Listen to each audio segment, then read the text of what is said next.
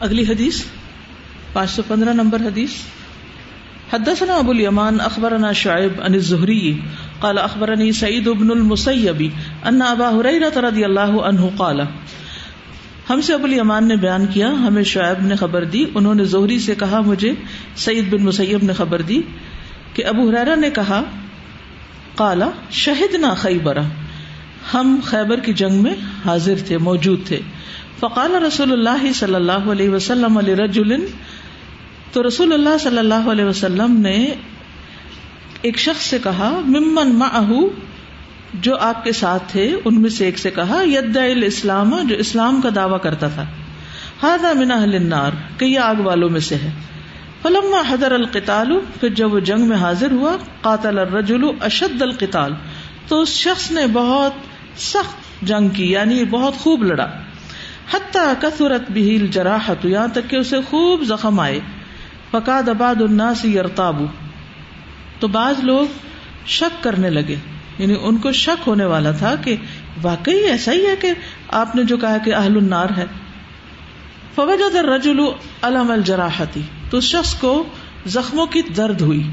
فاہوا بیدیہ الى کنانتہ فاستخرج منها اسہمن تو اس نے اپنے ترکش میں ہاتھ ڈالا اور اس میں سے کچھ تیر نکالے نہر بہا نفس اور ان سے اپنے آپ کو ذبح کر دیا۔ نہرت ہے یہ حلق سے، جیسے اونٹ کو ذبح کرتے ہیں۔ تو اس نے ترکش میں ہاتھ ڈالا اور اس میں سے کچھ تیر نکالے اور اپنے گلے میں مارے، مر گیا۔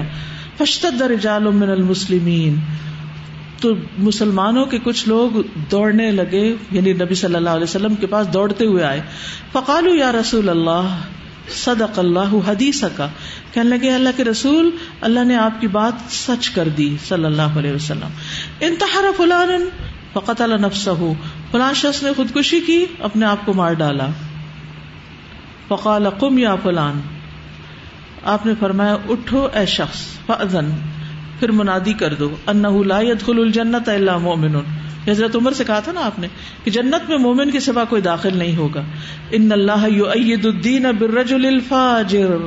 بے شک اللہ اس دین کی مدد ایک فاجر شخص کے ذریعے بھی کرتا ہے۔ یعنی بعض لوگ خود نیک نہیں ہوتے لیکن بڑا دین کا کام کر رہے ہوتے ہیں۔ یعنی وہ شخص منافق تھا لیکن مسلمانوں کے حق میں اور کفار کے خلاف جنگ کر رہا تھا۔ تابعه معمر عن الزهري وقال شبيب عن يونس عن ابن شهاب اخبر ابن المسيب وعبد الرحمن بن عبد الله بن كعب ان ابا هريره قال دوسری روایت میں ابو ہریرہ کہتے ہیں، شہدنا مان نبی صلی اللہ علیہ وسلم حنینا، وہاں جنگ حنین کا ذکر ہے۔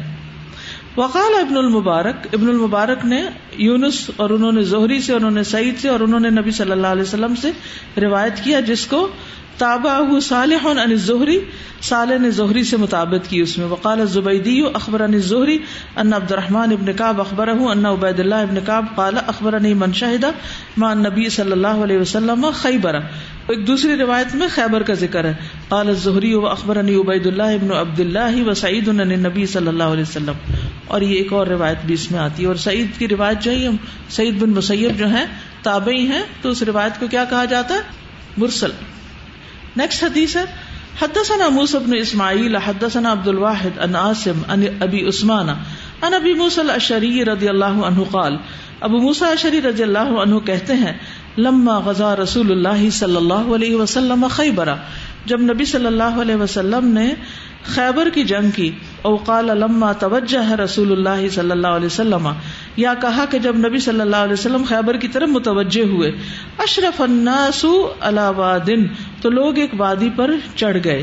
فرف اسواتہم بالتکبیری اور انہوں نے تکبیر کے ساتھ اپنی آوازیں خوب بلند کی اللہ اکبر اللہ اکبر، لا الہ الا اللہ۔ فقال رسول اللہ صلی اللہ علیہ وسلم اربی ولا انفسکم۔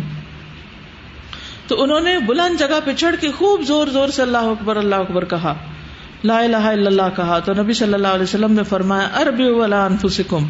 اپنے اوپر آسانی کرو، اپنے اوپر رحم کرو۔ انکم لا تدون اسم ولا غائبا تم کسی بہرے یا غائب، غیر حاضر کو نہیں پکار رہے۔ انکم تدون سمیعا قریبا وهو معکم۔ بے شک تم پکار رہے ہو، دعا کر رہے ہو سننے والے قریب سے۔ یعنی اللہ سبحان تعالیٰ کی صفات ہیں یہ۔ اور وہ تمہارے ساتھ ہے۔ وہ انخل فدابت رسول اللہ صلی اللہ علیہ وسلم۔ اور میں رسول اللہ صلی اللہ علیہ وسلم کی سواری کے پیچھے تھا، آپ کی سواری پر۔ فسم یعنی وہ انا اقول۔ یعنی میں رسول اللہ صلی اللہ علیہ وسلم کی سواری کے پیچھے ہی تھا، تو آپ نے مجھے کہتے ہوئے سنا، لا حول ولا قوت الا باللہ۔ یعنی میں کیا کہہ رہا تھا؟ بلند آواز میں، لا حول ولا قوت الا باللہ۔ فقال علی تو آپ نے فرمایا عبد اللہ ابن قیس۔ اے عبد اللہ بن قیس، کون ہے یہ؟ ابو مساشر کل تو لبئی کا یا رسول اللہ۔ میں نے کہا لبئی کا اللہ کے رسول، قال اللہ عدل کا اللہ کلیمتن کیا میں تمہیں ایک کلمے کے بارے میں نہ بتاؤں؟ من کنزن من کنوز جنہ، جو جنت کے خزانوں میں سے ایک خزانہ ہے۔ کل تو بلا یا رسول اللہ فدا کا ابھی و امی۔ میں نے کہا، کیوں نہیں اللہ کے رسول صلی اللہ علیہ وسلم میرے ماں باپ آپ پہ قربان؟ قال، لا حول ولا قوت الا باللہ۔ لا حول ولا قوت الا باللہ، یہ کلمہ ہے۔ جنگ کے موقع پر آپ انہیں تعلیم دے رہے ہیں۔ اور وہ بات وہ کہہ رہے ہیں پیچھے، لیکن پھر آپ نے دوبارہ بتائی اور اس کا فائدہ بھی بتایا۔ یہاں دو تین باتیں پتہ چلتی ہے نمبر ایک تو یہ ہے کہ ذکر کرنے کے آداب ہیں کچھ۔ سیکھنے کے لیے اونچی آواز میں پڑھا جا سکتا ہے، لیکن چلانا نہیں چاہیے اس میں بھی۔ گلا کھول کے پڑھنا چاہیے، لیکن چلانا نہیں، چلانے میں اور اونچی آواز سے پڑھنے میں فرق ہے۔ تو اونچی آواز میں ازکار جائز نہیں، سوائے اس کے جہاں مصنون ہے، جیسے آزان ہے، تلبیہ ہے یا تکبیرات جو صحابہ پڑھتے تھے۔ اسی طرح دعا مانگنا ہے۔ تو اپنی آوازوں کو بہت اونچا نہ کریں۔ بلکہ حکم کیا؟ ادو ربکم تدر ام و خفیہ ان لا يحب المعتدین۔ اپنے رب کو گڑ گڑا کر اور خفیہ طریقے سے پکارو۔ بے شک وہ حد سے بڑھنے والوں سے محبت نہیں رکھتا۔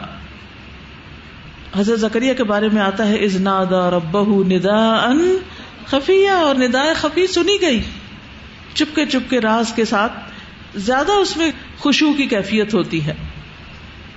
نبی صلی اللہ علیہ وسلم کو کیا حکم دیا گیا؟ ود کر رب کفی نفس کا اپنے دل میں اپنے رب کو یاد کرو چپ کے چپ کے ذکر کرو۔ تذر وقی ودون الجہری من القول بالغدو والآصال۔ اپنے رب کو اپنے دل میں آجزی سے، خوف سے اور بلند آواز کے بغیر، بلند آواز کے بغیر الفاظ سے صبح شام یاد کرو اور غافلوں میں سے نہ ہو۔ الدا میں جب ہاسٹل میں بچیاں شروع شروع میں اکٹھے بیٹھ کے پڑھتی ہیں صبح شام کی دعائیں، سیکھنے، یاد کرنے کے لیے تو ٹھیک ہے، لیکن اس کو مستقل زندگی میں اصول نہ بنائے اور ہر وقت سب بچیاں آخری سیمسٹر کے آخری دن تک اونچی آواز میں نہ پڑھیں۔ جب سیکھ لیں، زبانی دعائیں یاد ہو جائیں تو دل میں پڑھیں۔ اپنی اپنی پڑھیں۔ کیونکہ بعض اوقات ہم ہر وقت بس راگ لگانے کے عادی ہو جاتے ذرا سے کوئی بات ہوئی، بے سوچے، سمجھے، اونچا اونچا پڑھنا شروع کر دیا اور پھر بالکل یکسوئی اور توجہ تو رہتی ہی نہیں۔ اسی طرح یہاں لاہور ولا قوت اللہ بلّہ کی فضیلت پتہ چلتی کہ جنت کا خزانہ ہے۔ تو گویا جب آپ اسے پڑھ رہے ہوتے تو آپ جنت کا خزانہ حاصل کر رہے ہوتے ہیں۔ لیکن سوال یہ بتا اس کا معنی کیا ہے؟ ہال کیا ہے؟ قوت کیا ہے؟ ہال کا لفظ یہ مطلب ہوتا ہے بدلنا۔ یعنی ایک حالت سے دوسری حالت میں جانا، تبدیلی کا آنا۔ ٹھیک ہے؟ اور قوت قدرت سے زیادہ خاص ہے۔ قدرت ہوتا ہے ابلٹی اور قوت ہوتا ہے پاور تو اس کا مطلب کیا ہے؟ کہ کہیں بھی کوئی چینج نہیں آ سکتا۔ نہ میرے حال میں کوئی تبدیلی ہو سکتی ہے۔ حال بھی ہال سے ہی ہے۔ حالت ہاں؟ اور نہ ہی کچھ اور بدل سکتا ہے جب تک کہ اللہ نہ چاہے۔ لا حول کوئی تبدیلی نہیں آئے گی۔ ولا قوت اور نہ ہی میرے میں کوئی قوت ہے۔ اللہ بلّہ میرے میں جو بھی قوت ہے۔ یا میرے ذریعے سے کوئی بھی تبدیلی اگر آتی ہے تو یہ سب اللہ کی طرف سے ہے۔ یہ یاد رکھنے کی ضرورت ہے۔ اور بلّہ میں با استعانت کی ہے، اللہ کی مدد سے۔ اس جملے کو ہم کب کہتے ہیں؟ جب کوئی ناپسندیدہ چیز کہتے ہیں اللہ ولا قوت اللہ بلّہ یہ اس کا اصل مقام نہیں ہے۔ یعنی جب آپ بے بس ہو جائیں، کام نہ بن رہا ہو، اس وقت بھی آپ کہہ سکتے لا حول ولا قوت الا باللہ۔ لیکن ایک ٹانٹ کے طور پر یا ایک ڈانٹ کے طور پر یہ بات نہیں کہنی چاہیے۔ ٹھیک ہے؟ یعنی غم کے وقت پڑھنے والا کلمہ کون سا ہے؟ انا للہ انا لے راجیون وہ کلمہ استرجا ہے۔ مصیبت کے وقت لاہور ولا قوت اللہ بلّہ اس اعتبار سے نہیں کہ غم آیا تو میں پڑھوں۔ اس اعتبار سے کہ اللہ میری مدد کر۔ پھر ٹھیک ہے۔ کہ میں آجز ہوں، بے بس ہوں، اللہ ساری قوت تو تیرے پاس ہے۔ آپ مدد کیجیے ٹھیک ہے۔ پھر اسی طرح اس کلمے کو کثرت سے پڑھنے کا حکم ہے۔ ابو ذر کہتے ہیں کہ مجھے میرے خلیل نے سات چیزوں کی وسیعت کی۔ نبی صلی اللہ علیہ وسلم نے ان کو سات باتیں بتائی نمبر ایک، مساکین سے محبت کرو غریبوں سے محبت۔ علامہ اقبال کو شیر بھی ہے نا۔ ہو میرا کام غریبوں کی حمایت کرنا، درد مندوں سے، ضعیفوں سے محبت کرنا۔ ٹھیک ہے؟ تو یہ اسی حدیث کا مفہوم ہے۔ اور ان سے قریب رہوں، سبحان اللہ۔ مساکین سے قریب رہوں۔ اپنے سے نیچے والے کو دیکھوں، اوپر والے کو نہیں۔ سلا رحمی کروں، اگرچہ کوئی مجھ سے رشتہ توڑے۔ اور یہ کہ میں لا حول ولا قوت اللہ باللہ کی کثرت کر دوں اور حق بات کہوں خواہ تلخی کیوں نہ ہو۔ اور میں اللہ کے بارے میں کسی ملامت کرنے والے کی ملامت کی پرواہ نہ کروں۔ اور یہ کہ میں لوگوں سے کچھ نہ مانگوں۔ اور کس جگہ یہ کلمہ پڑھا جاتا ہے؟ یاد کریں یاد کریں۔ اگر آپ روز پڑھتے ہو تو یاد آ جائے گا۔ آزان میں جب کیا کہا جائے؟ حی السلاط اور حی الفلاح۔ اس جملے کو جنت کے خزانوں میں سے خزانہ بھی کہا گیا اور جنت کے دروازوں میں سے بھی ایک دروازہ بتایا گیا ہے۔ یہ جنت میں پودے لگانے والا کلمہ ہے۔ آپ نے فرمایا جنت میں کثرت سے پودے لگاؤ۔ بے شک اس کا پانی میٹھا اور اس کی مٹی پاک ہے۔ پانی میٹھا، مٹی پاک۔ تو اس کے پودوں کی کسرت کرو۔ لوگوں نے کہا اس کے پودے کیا ہیں؟ فرمایا ماشا اللہ لا حول ولا قوت الا باللہ۔ ہم۔ ہم تو دنیا میں بھی پودے نہیں لگاتے، جنت میں کیا لگائیں گے؟ برسات کا موسم، پودے لگانے کا موسم۔ لیکن ابھی خیال ہی نہیں آتا۔ تو زندگی میں کوئی ایک پودا تو کم از کم ضرور لگائیں۔ جب میں بڑا سا درخت کو دیکھتی ہوں نا، تو میں سوچتی اللہ، یہ کس نے لگایا ہوگا؟ آج تک یہ سایہ دے رہا ہے اور ایک اس کا وقار ہے اور ایک خوبصورتی ہے اس میں۔ ہمارے ملک میں کم ہی ایسے درخت نظر آتے ہیں، کیونکہ ہم درخت لگانے والی نہیں، کاٹنے والی قوم ہے افسوس کے ساتھ یہ کہنا پڑتا ہے۔ لیکن مثلا سری لنکا میں، مالدیپ وغیرہ میں میں نے ہیوج ٹریز کے ٹرنکس دیکھے ہیوج مے بی یہ بدھسٹ چونکہ وہاں تھے اور اس کی عبادت کرتے ہیں کہ بدھا یہاں بیٹھا تھا اور اس وجہ سے اس کو مقدس ٹری مانتے ہیں، اللہ عالم۔ بوڑھ کا درخت نہیں جس کو کہتے خاص طور پر اس کے بڑے بڑے درخت۔ یہاں سے اگر روات کے پاس سے بھی آگے جائیں تو وہاں بھی بڑے بڑے درخت آپ کو بیچ میں ملتے ہیں۔ پتہ نہیں ہے کہ کٹ گئے آئی ڈونٹ نو جب انسان یہ کہتا ہے نا، لا حول ولا قوت اللہ باللہ، تو انسان دراصل اپنی قوت کو کیا کر دیتا ہے؟ نگیٹ کر دیتا میرے پاس کوئی قوت نہیں۔ میں نے نہیں کیا۔ وما فالتو ہوں امری میرا حکم یہ میری وجہ نہیں تھی، اللہ نے توفیق دی تھی، اللہ نے ہی قوت عطا کی تھی۔ جب کوئی بندہ یہ کلمہ کہتا ہے نا، اللہ اس کو اپنی سپردگی میں لے لیتا ہے۔ اب ہرارا کہتے ہیں، مسند احمد کی روایت ہے۔ ایک مرتبہ نبی صلی اللہ علیہ وسلم نے فرمایا، کیا میں تمہیں جنت کے خزانوں میں سے کسی خزانے کا نہ بتاؤں؟ میں نے کہا، کیوں نہیں؟ آپ نے فرمایا، لا حول ولا قوت الا باللہ۔ ابو ہرارا کہتے ہیں کہ میں سمجھتا ہوں کہ آپ نے یہ بھی فرمایا کہ اس پر یعنی جب کوئی لا حول ولا قوت الا باللہ کہتا ہے، تو اس پر اللہ حز و جل فرماتا ہے کہ میرے بندے نے سر تسلیم خم کر دیا اور خود کو سپرد کر دیا۔ یہ آجزی کا کلمہ ہے۔ اچھا اسی طرح جب کوئی آپ کی بہت تعریف کرنا شروع کر دے نا، تو اس وقت بھی کیا کریں؟ ماشاء اللہ لا حول ولا قوت الا باللہ۔ ماشاء اللہ بھی کہہ سکتے ہیں، کیونکہ وہ نظر بھی لگتی تو اس کا علاج کیا، وہ جو صورت کا ہمیں نہیں آتا، باغ والے کا قصہ۔ لولا اس دخل تا جنت کا کل تماشا اللہ۔ لا قوت اللہ بلّہ وہاں لاہور نہیں ہے، لیکن لا قوت اللہ بلّہ سملر قسم کی اسٹیٹمنٹ ہے۔ تو اگر ایسا کرتے تو باغ جلنے سے بچ جاتا۔ تو یہ نظر کا علاج بھی ہے یعنی دفاع بھی ہے۔ کہ جب آپ کو یہ ڈر ہو نظر لگا دے گا اور کوئی تعریف کرے یا کوئی بہت ٹک ٹکی باندھ کے دیکھے تو اس وقت کیا کرے؟ ماشاء اللہ ولا قوت اللہ بلّہ اپنی تو کوئی قابلیت ہے ہی نہیں ہے، تو سب اللہ ہی کا دیا ہوا ہے۔ سبحان اللہ، یہاں پھر امام بخاری کو آپ دیکھیں گے جو ان کے درمیان آپس کے کنیکشن ہیں اور جس طرح یہ ایک کے بعد ایک حدیث آ رہی ہے۔ حسن یہ آخری لاہور ولا قوت اللہ بلّہ اگلی حدیث میں آپ دیکھیں گے کہ تین بار آپ نے ایک صحابی کو جب بہت بڑی چوٹ لگی تو ان کے اوپر کچھ پڑھ کے پھونکا تھا۔ تو ذکر کے ساتھ ذکر۔ بات غزبات کی ہو رہی ہے۔ اور سیکھنے کی چیزیں کتنی زیادہ ہیں۔ عام روزمرہ زندگی میں۔ کیونکہ نبی صلی اللہ علیہ وسلم کے سکھانے کا انداز بہت نیچرل تھا۔ اچھا ہم کسی اہم موقع پہ کچھ سیکھتے سکھاتے نہیں۔ یا خوفزدہ ہو جاتے ہیں اور بیٹھے رہتے ہیں، یا غمگین ہوتے ہیں اور بیٹھے رہتے ہیں، یا بہت خوش ہو جاتے ہیں اور بیٹھے رہتے ہیں۔ کلچر نہیں ہے، نہ سکھانے کا، نہ سیکھنے کا۔ تو چھوٹے چھوٹے مواقع پر جب کسی کو ضرورت ہو تو اس کو سکھائیں۔ یہ نہ سوچے ہاں یہ مائنڈ کرے گا، یہ کیا کہے گا۔ کل کوئی خاتون میرے پاس آئی تو میں نے ان پوچھا گٹنوں کا کیا؟ لو کچھ عرصہ پہلے انہوں نے بتایا تھا، ان کے گٹنوں میں تکلیف ہے، ان کا کیسی ہے تو انہوں نے کہا کہ تکلیف ہے۔ میں نے کہا، نماز کیسے پڑھتی ہیں؟ کہنے لگی، کرسی پر ہی پڑھتی میں نے کہا، نیچے پڑھو۔ دیکھو، اس ایکسرسائز سے تمہاری گٹنے ٹھیک ہو جائیں گی۔ کہ کیسے نیچے جاؤں؟ میں نے کہا، اپنے آپ کو گرا دو۔ جاؤ نیچے۔ نیچے کوئی گدی سی رکھ لو، کوئی نرم چیز رکھ لو۔ اور اگر نیچے زمین پہ بیٹھ نہیں سکتے نا، تو سیدھا جب رکو کے بعد نیچے جائیں نا، تو صرف گٹنے ٹیک کے سجدہ کر کے پھر سیدھا اٹھ جائیں، نہ بیٹھے کچھ دن آپ صرف اتنا کریں، پھر اس سے اگلا اسٹیپ کر رہے ذرا سا نیچے ہو جائیں، پھر اور نیچے ہو جائیں، پھر نیچے بیٹھ جائیں۔ میں نے کہا کچھ دن تکلیف ہوگی، اس تکلیف کو برداشت کر جائیں۔ آگے آپ دیکھیں گے کہ کتنا لطف آتا ہے آپ کو۔ اللہ نے کسی مقصد کے لیے زمین پر سجدہ کرنے کا حکم دیا نا۔ اور کئی لوگ اس کے بڑے فائدے وغیرہ بھی بتاتے رہتے ہیں، جب یوں ہم بیٹھتے ہیں تو فلاں مسل اسٹریچ ہوتا ہے اور یوں خون پمپ کرتا ہے اور ایسا انسان ایکٹیو ہوتا ہے۔ وہ سب باتیں ہمیں نہ بھی پتا ہوں تو سلو کما رہی تو منی چھوٹی چھوٹی بات پہ ڈاکٹر کہہ دیتے ہیں، زمین پہ نہ جائیں، کرسی پہ بیٹھ کے پڑھے اب کرسی پہ بیٹھ کے آپ پڑھیں۔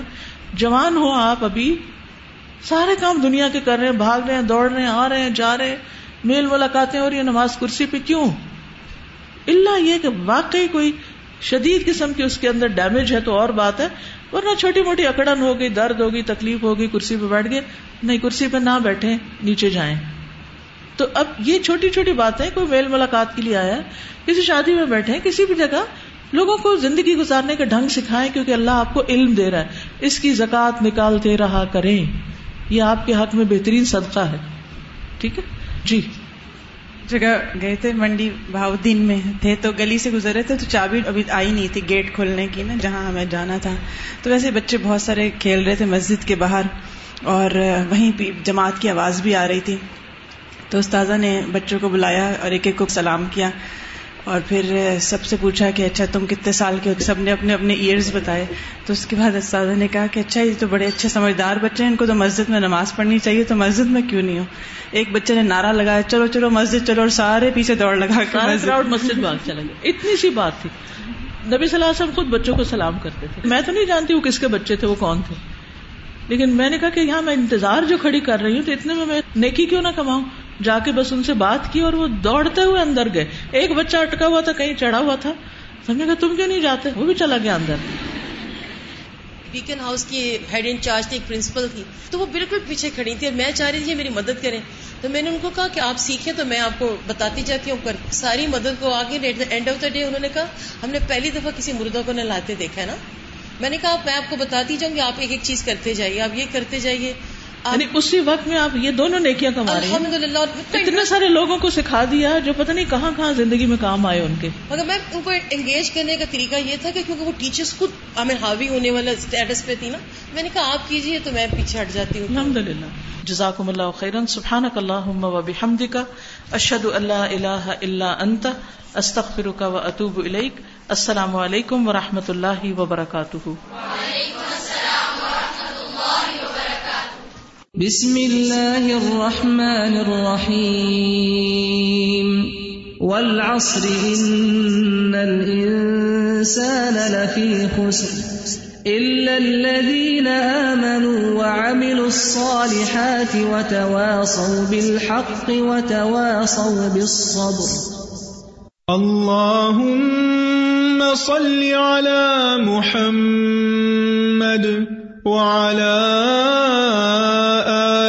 محمد كما صليت على إبراهيم وعلى آل إبراهيم إنك حميد مجيد. اللهم بارك على محمد محمد وعلى آل محمد كما باركت على إبراهيم وعلى آل إبراهيم إنك حميد مجيد